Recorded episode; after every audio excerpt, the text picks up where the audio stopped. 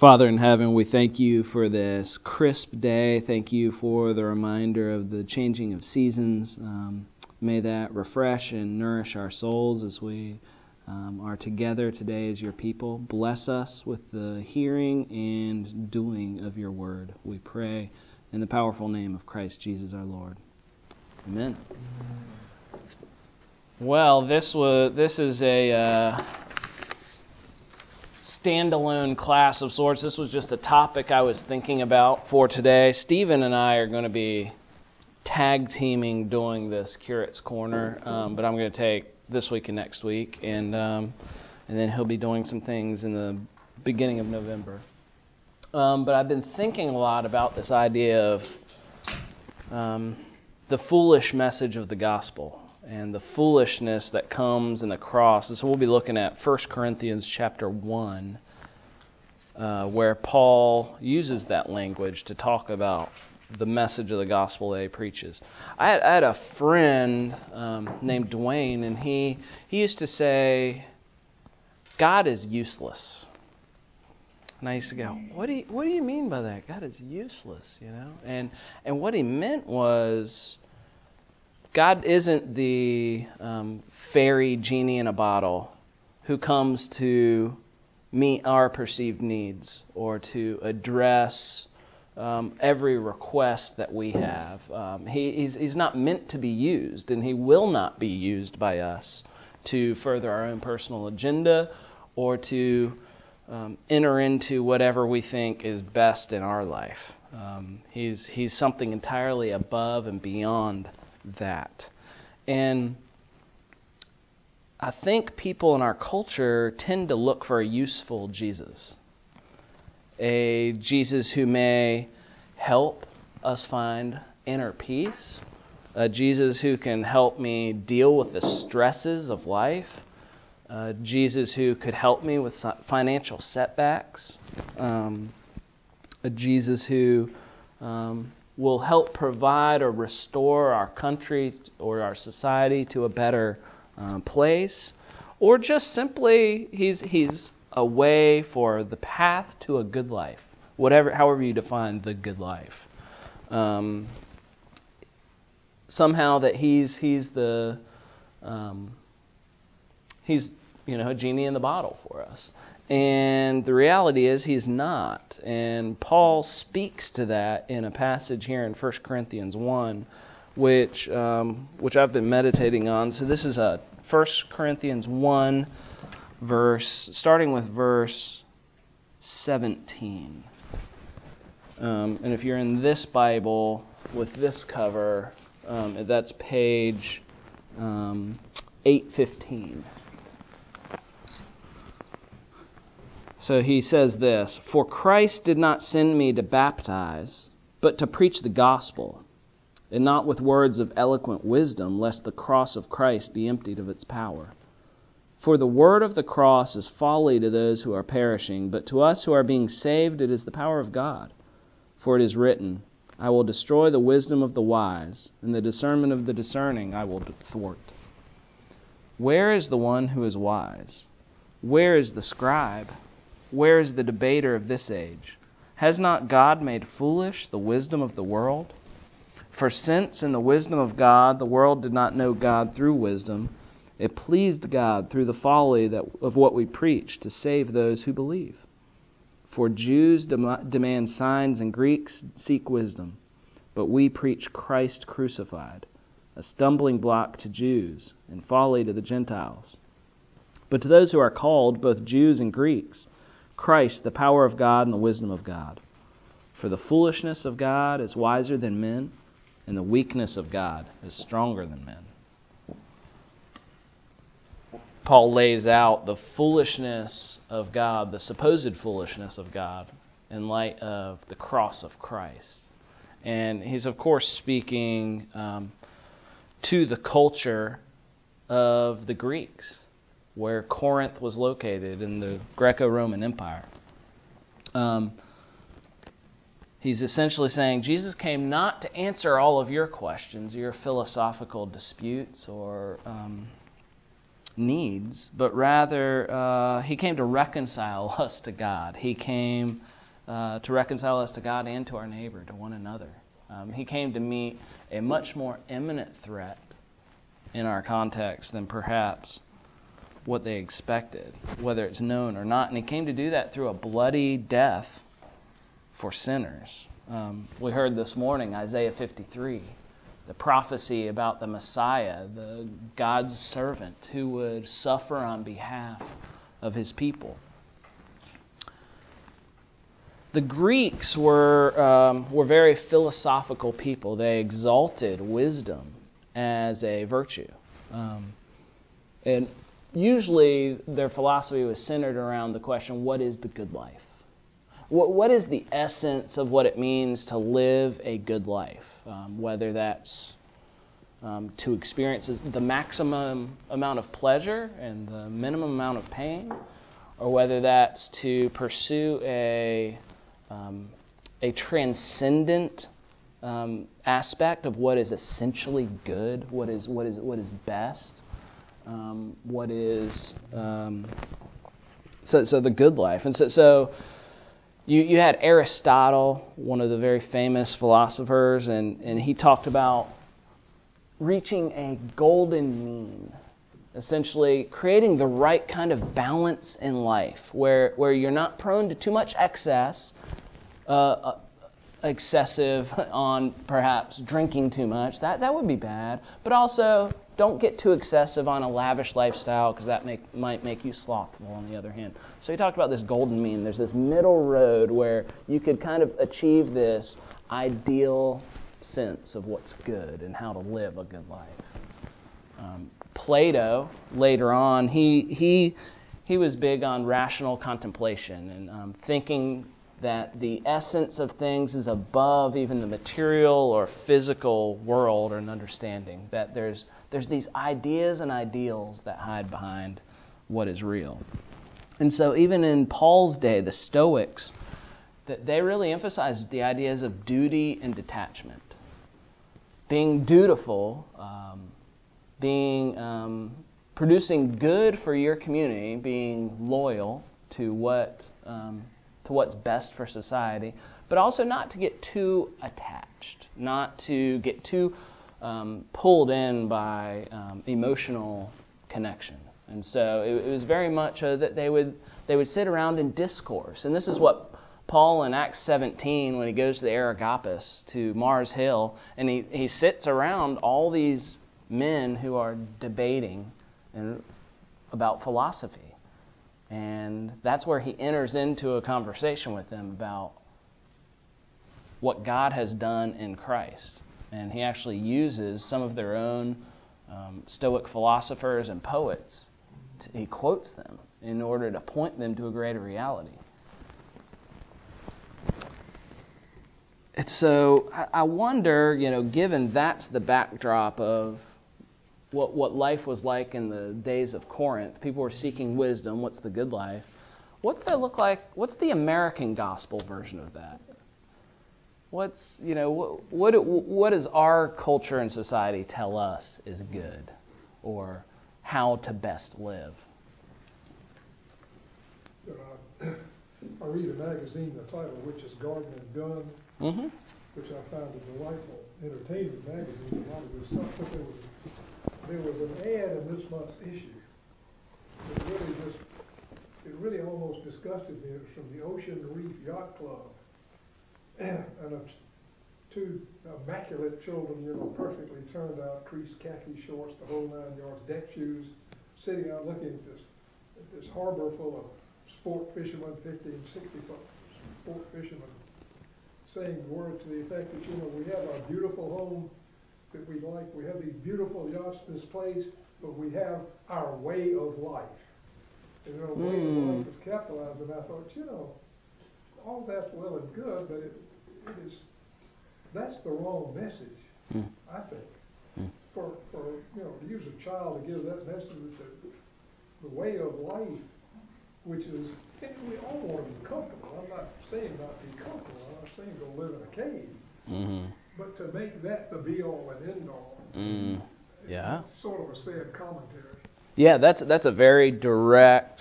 I mean, they're stating they're selling a lifestyle, right? They're selling when they say way of life.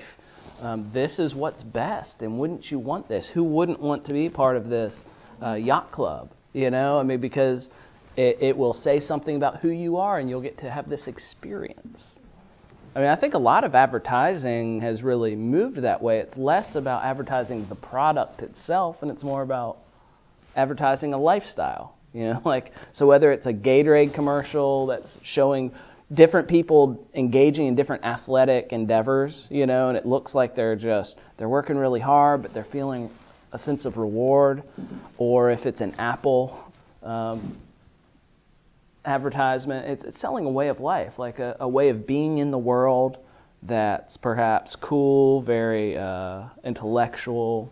Um, they're not always selling the exact product, you know, that, that you think they are. Um, because it's not so much that materialistic pull as it is a here's how you can experience life and find satisfaction. Um, so many advertisements now, if you think about it, it's this is all you need. That bothers me. It's more than the mm. just the advertisement. Like if you got this, nothing else matters. And so many of them tend to to focus on, you know, this is it. This is this is what it's all about. Yes. Yes. And so I mean I think I think that speaks to what the American gospel is. It's it's be happy. And yeah, and succeed. You succeed in order to be happy. In other words, do as you want to. I mean, as long as it doesn't infringe on or oppress others, it's basically okay. I mean, there, there's, you know, nobody, including God or the Bible, should tell you um, what seeking the good life is. You should find it yourself. It's whatever, whatever meets your needs or makes you feel good. It, it, and essentially, it's you get what you deserve. You know, if you work hard and you and you really want something, why shouldn't you have it? You know, I mean, I I think that's that's how um, credit lending organizations work. You know, oh, buy it now and pay for it later. You know, you can buy a lifestyle. You can achieve a certain level of um, of of lifestyle that's going to satisfy you. And why shouldn't you have it? You deserve it, after all. You know, and um, be a good person. Just, you know, be a good person that's respectable in whatever context you find yourself, whether that's in the business world, whether that's being a uh, civic minded person who's respected in your community. Um, we obviously value education in our society as a means to economic mobility, upward mobility. Um, you know, the, the more you invest in your own education, your own development, the higher you should go, and you should obtain a certain level of income. You know, it's very much built around a prosperity um, idea of be happy. Well, I found this quote by Dorothy Sayers, and this, this really struck me about our society. I mean, she wrote this 75 years ago. Um, it is fatal to imagine that everybody knows what Christianity is and only needs a little encouragement to practice it. The fact is, not one person in 100 has the faintest notion about what the church teaches about God, man, or the person of Christ. Theologically, this country is in utter chaos, established in the name of religious toleration and rapidly degenerating into a flight from reason and the death of hope. And, you know, I thought, man, she's, she's striking something there. Um, if we confuse the gospel of Christ with the American gospel and think that it's, um, oh, this, this is easily obtainable, um, you know, that God wants me to be healthy, wealthy, and wise. He wants me to be um, fully satisfied and all my needs met. And um, all the things that I, I could conjure up or desire, I, why shouldn't I have them? Um, that's going to ultimately lead to the death of hope because we're putting our hope in things that have to do with our satisfaction. They're very centered on us and our perceived needs, um, which Scripture teaches us we are warped by sin. Can I push back on that a little bit? Please do. Yeah. And I'm going to lay this out on the front end. I don't disagree with anything you said. So I'm, I'm to an extent playing devil's advocate. Mm-hmm. remove the like the TBN prosperity gospel, Joel Osteen's, even Church of the Highlands, throw them off on the side. But within the context of what, what we're talking about, uh, in one sense, I would agree that Christianity is not a means to material happiness and, and wealth and stability. On the other hand, the, the, the, the con- philosophically, the, the converse of that is to suggest that that God is, is almost indifferent to your inability to pay your bills or the fact that your mm. education didn't work out or um, that your neighborhood's not getting any better. Um, and these are things, and, and so if, to me it seems like if we're, if we're not, if we're going to say that Christianity is not this, we need to be prepared to kind of put on our boots that we're ready to get muddy and say, all right, Christianity may mean a whole bunch of other things. I mean, I, I think it. Yeah. I mean, I think it's easy to say, and I'm not directing this at you, Adam, but I think it's yeah. very easy to say that here. Yes. Or at Covenant, or at Shades Mountain Baptist, or at Hunter Street. It's not as easy to say that in Walker County. Yeah. Or in Harlan County, Kentucky, or um, yeah. five miles in the other direction. Yeah. I, I think that's that's a really tricky area because I mean historically where the gospel has flourished, so has education, so has the economy because yeah. people believe in things like property rights and the rule of law, and so these things tend to trickle after each other. Yeah. Um, and so, I, I, to me, it's, it's not that we shouldn't say that at all. I, am not, I'm not in any way suggesting that, but it does feel like almost kind of walking like when Indiana Jones was, was hopping around on the Latin letters, trying not to fall in uh-huh. when he's going after the Holy Grail, I feel like yeah. we almost have to be careful how we walk on that because I, yeah. I don't want to suggest um, that, that the normal routine of Christianity then is going to be not just suffering in some kind of abstract sense, but if it's not, if, if we say, well, Christianity is not going to be your means to health and happiness, then okay, then what is it? You know, because if, if if Christianity does lead to personal sanctification, maybe it does lead to an ability to have certain things, and I don't know what they may be, and it's going to vary from person to person, kind of fall in line just a little bit. Yeah.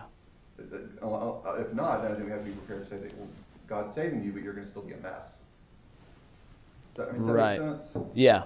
Okay. Yeah. Where's the hope in that? Right. Because I mean, I mean, on one hand, you're saying there's, where's the hope in saying, because what if you don't, things don't work out? On the other hand, it's like, well, where's the hope in saying, well, now you're a Christian, but things aren't going to get any better? Yeah.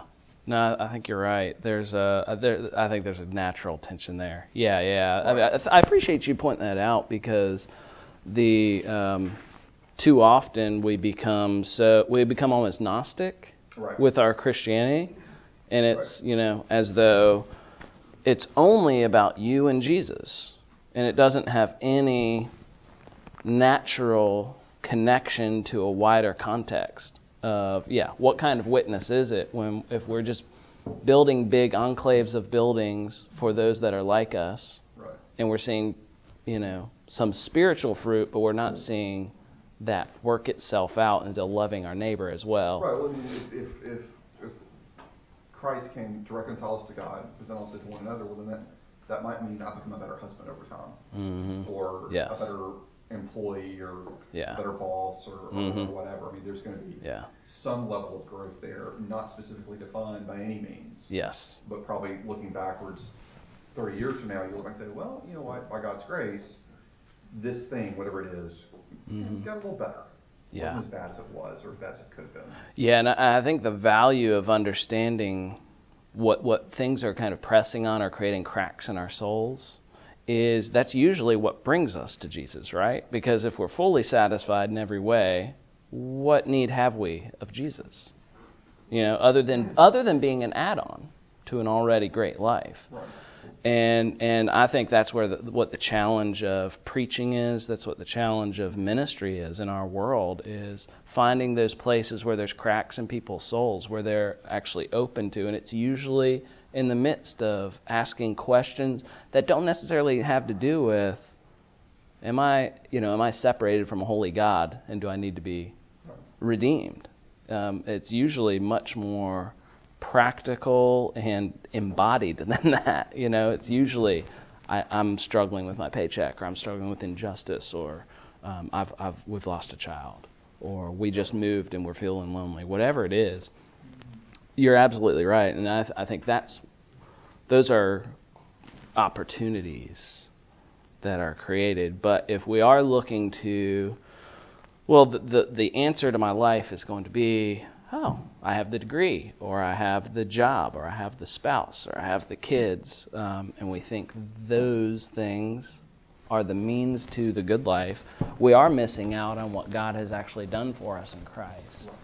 And and that hope only really does come through him. No other name under heaven by which men can be saved. Um, Go ahead, Kyle. experience over the last year of going to a couple of churches you'd have to call hard scrabble churches. The Dogwood Grove Missionary Baptist Church in Edgar, Alabama, with some people by coal miners whose whole facility burned down just after their pastor left. Wow. They were living with, they were getting on, getting on with a great guy who's on faculty at Beeson, who's the chaplain to the students at Beeson Divinity School. And we've been to the Zion Springs Baptist. Oh, Church. sure. I know Adam Mixon. The Adam Mixon We Church. love Adam. And, and seeing a wholly, physically and financially, I mean, a, not even, you, the, the concept of the Advent versus either of those Yeah. churches, you can't even, you almost can't speak of them in the same term. Mhm.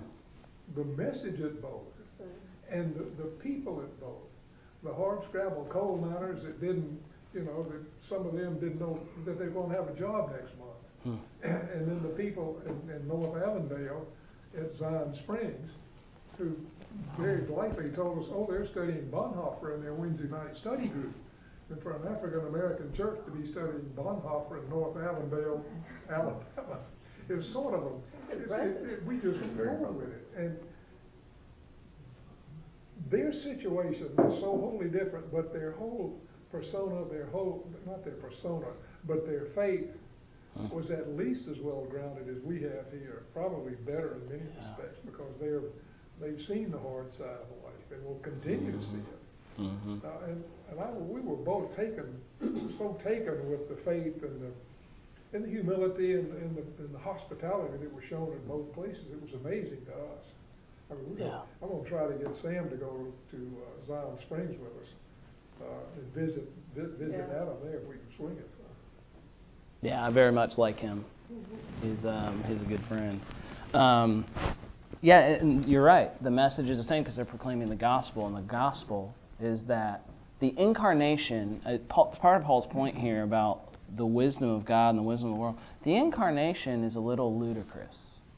It's scandalous, even that a holy God who created all things would come and be among the the grit and the grime.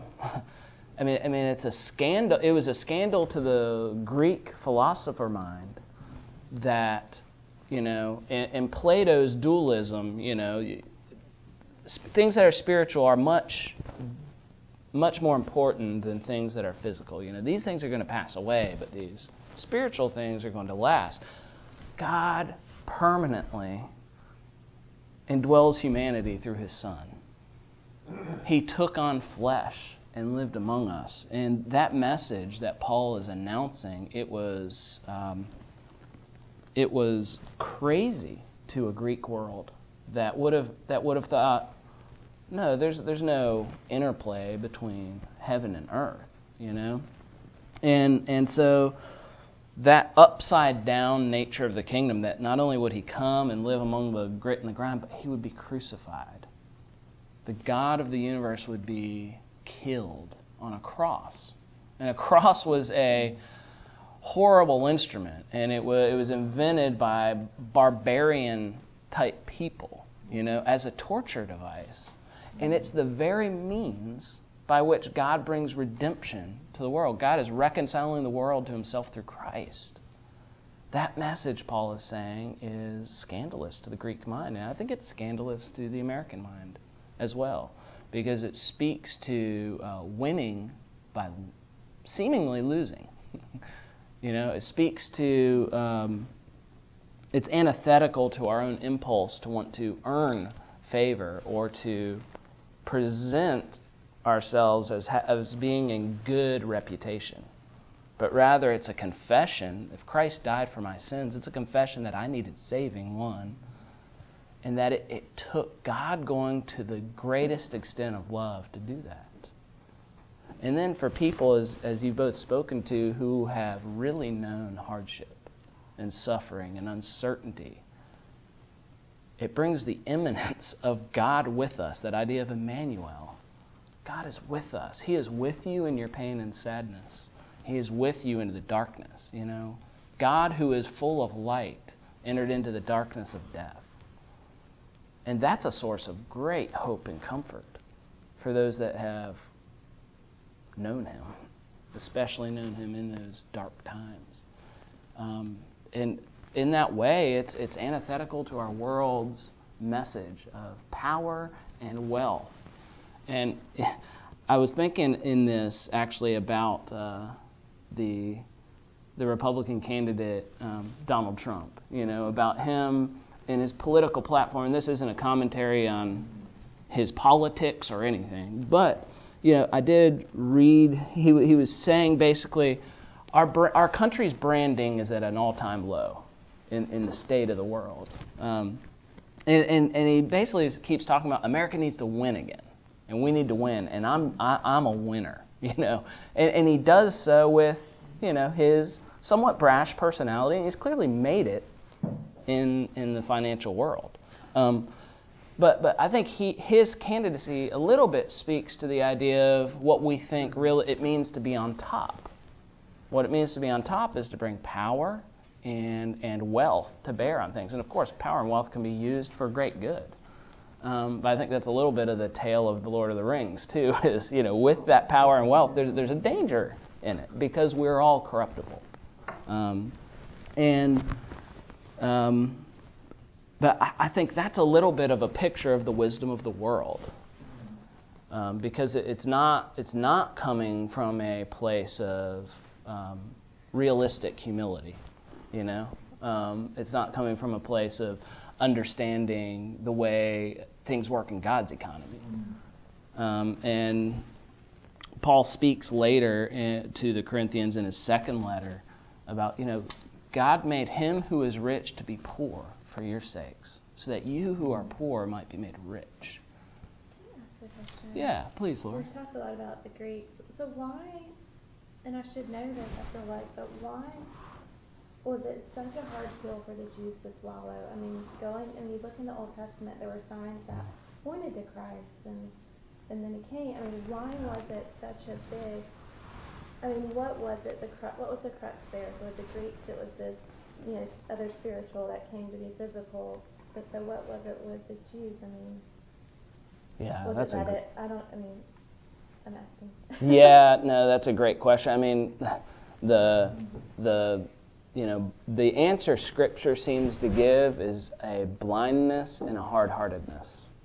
Their eyes and have not been open. Yes, yes, and and in some sense, you know, this is you get into these predestination conversations where it just becomes a tangled ball of yarn. Yeah. You know, because all of us are blind, all of us are hard-hearted. Mm-hmm. Um, but there was a sense in which um, they they were not expecting redemption to come in the package that Jesus brought it. Mm-hmm. It just didn't look Um, the way they thought it should. Yes. I wonder if it had anything to do, and, and I just thought of this, with the fact that, that that Christ came in the middle of the time when the Romans kind of had their thumbs on things. I mean, there was That's a certain level of freedom to, to worship as you please, but it wasn't their show.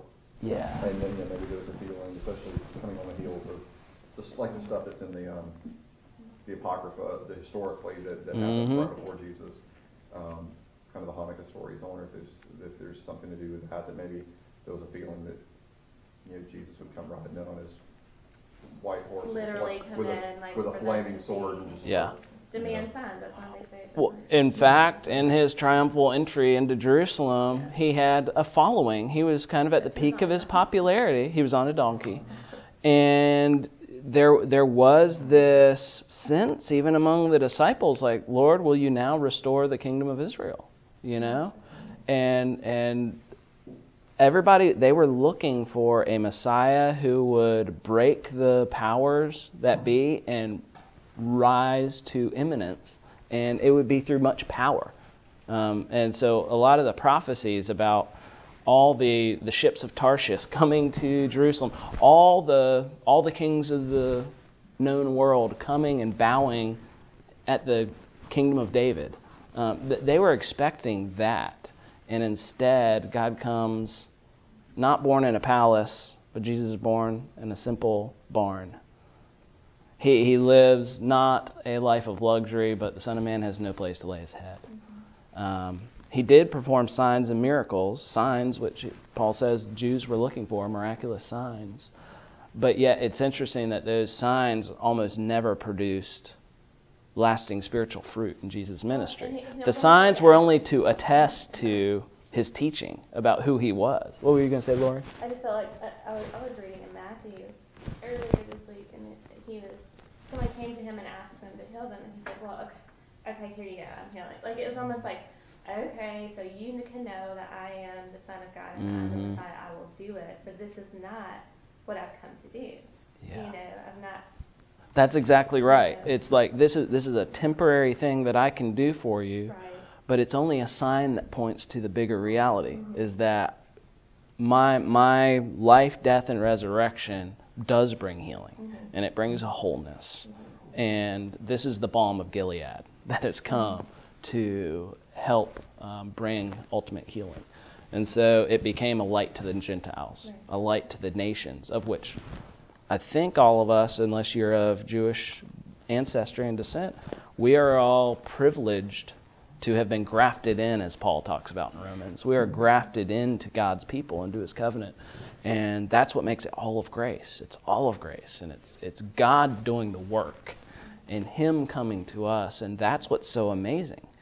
And that's a little bit what I think strikes a little bit of a, it rubs some people raw because the good old American work ethic is, you know, life, liberty, and the pursuit of happiness. We get to pursue things, we get to build things, and great things have happened in our country's history because of that, because of hard work and determination. It's a little bit of an affront that uh, that Paul Paul is saying even to us that our way of thinking and our wisdom is foolishness to God. That, in fact, God mocks our worldly wisdom. And He mocks it through the cross, through a seeming defeat, a, a, a seemingly a display of weakness, not of power. And, um, and I think that's part of the mystery of the gospel of grace. Um, and why it's hard for some people to swallow, frankly.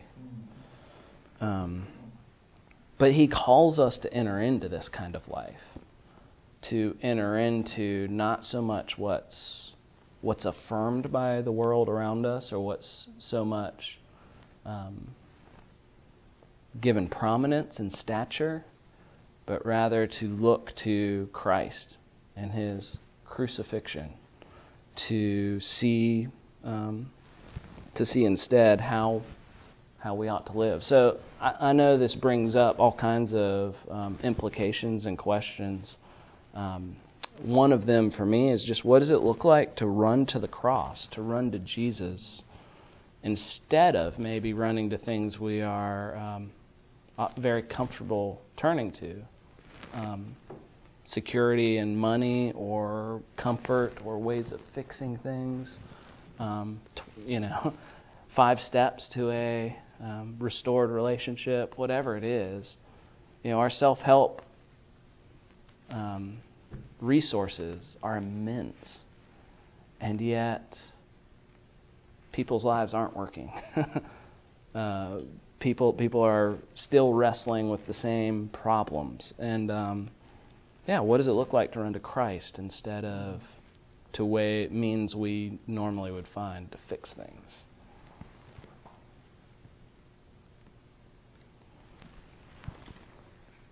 I think part of it is um, recognizing that we find God where He finds us. we find Him in a place of need, and He comes to us in that. He comes to us in in the Word. He comes to us by His Spirit. He comes to us through using people, vessels of with jar, jars of clay. You know, people who um, who know what it's like to need. That's where it just is important to be part of a church congregation, to have relationships with people who can uh, be resources in times of need. That's a means God uses um, in our lives. And I do find it uh, very, um, it seemingly backwards what Jesus teaches in Matthew 25 that it's in the prisoner, it's in the sick, it's in the hungry and the poor that we that God finds us. You know. People say, "Well, when, Lord, did we when did we feed you? When did we visit you?" And he says, "Whatever you've done for the least of these, you've done for me." And somehow somehow that's where we meet God. in in places that we wouldn't always expect. But at the same time, it can't be apart from the scripture because without, I mean, because I can find lots of people, I think my age, who are very drawn to the poor. They're very hmm. drawn to living a simple life, hmm. living outside of the health and wealth bubble, and um, and that's enough. But it's not. It's still not enough uh. without scripture. God reveals us, speaks to us. I mean, which I've just kind of feel like I've renewed my, or God has renewed my hmm. love for Scripture because I was like, where are you? Why aren't you speaking to me? You know, and mm. I wasn't reading my Bible. you mm. know, I can have all the do all the good things in the world and and try and make my family live a certain way and eat the right food and get it from all the right sources and feed the right people, the hungry, the homeless. But if I'm not yeah. learning in His Scripture and learning His Word, then I'm not hearing from Him mm. primarily. And I think that's where, for from what I hear, like the culture war, like that's that's where I see the missing gap. The Scripture yeah, think, just isn't yeah. present. I think among yeah. millennials, there's certainly thousands of social justice warriors out there who'll tell you all the ways they help the less fortunate. And in the material sense, they, they probably do. But whether they're Christian or not, if it's detached from yeah. scriptural reality, you know, on a big scale, their policy prescriptions are going to be off base. Mm-hmm. But on a specific level, they're still not. They're getting to define Jesus on their own terms. Mm-hmm. And you're absolutely right. And he does meet us in these unexpected places. And so maybe that is a conversation with a homeless person, or maybe it's a conversation just with that family member that you don't really like, but God says something meaningful to you when you're, you know, standing in line together, getting getting your lunch or whatever. Mm-hmm. But if if you're, and I think Christians are really prone to this. If if, we, if we're not in the Scripture one on one on our own, and then in a community of believers, yep. then even the ministry we do can be we can define it on our own terms, and then it almost becomes self-congratulatory. Look, look what I did with these, you know, these people who were in need. Oh yeah. And and, and frankly, there's no shortage of of you know, you hear from time to time people who, often in their politics, who are not really um, involved with, with Christian ministry will, will often kind of say, oh, well, church needs to do more to do da da da da da. In fact, the, the, the famous sociologist Robert Putnam, Putnam, not Putnam, Putnam, said at some White House event several months ago, he said, you know, churches need to do more to help the less fortunate. And the, the next week, there were just countless articles uh, recounting the ways churches, both kind of liberal congregations mm-hmm. and certainly conservative evangelical congregations, the amount of money and the amount of time they spend with the less fortunate. So, yeah. you know, respectfully, sir, you're, you're wrong on this point. But so, so, there's a lot of that to do. But if it's not to, to attached to Scripture, then all of a sudden right. you kind of you've constructed your own view, vision of Jesus that, mm-hmm. Um, or, or maybe not, maybe not even your own, but you, you picked up on one angle that the Bible clearly demonstrates. Mm-hmm. Then there's all these other angles that you've left off the table. Yeah. And um, and yeah, apart from that, you, you run the risk of, of defining things on your own terms in a way that the Bible itself wouldn't let you do. Yeah. Absolutely. You're absolutely right. And that's the importance of that's why Paul's talking about the message of the gospel, the proclamation of it and um, and we need to immerse ourselves in it, sink into it, um, dialogue with it, pray through it, and live it out in our community. Thanks for y'all's participation. I really appreciate that. No, this was wonderful. Go forth in God's peace.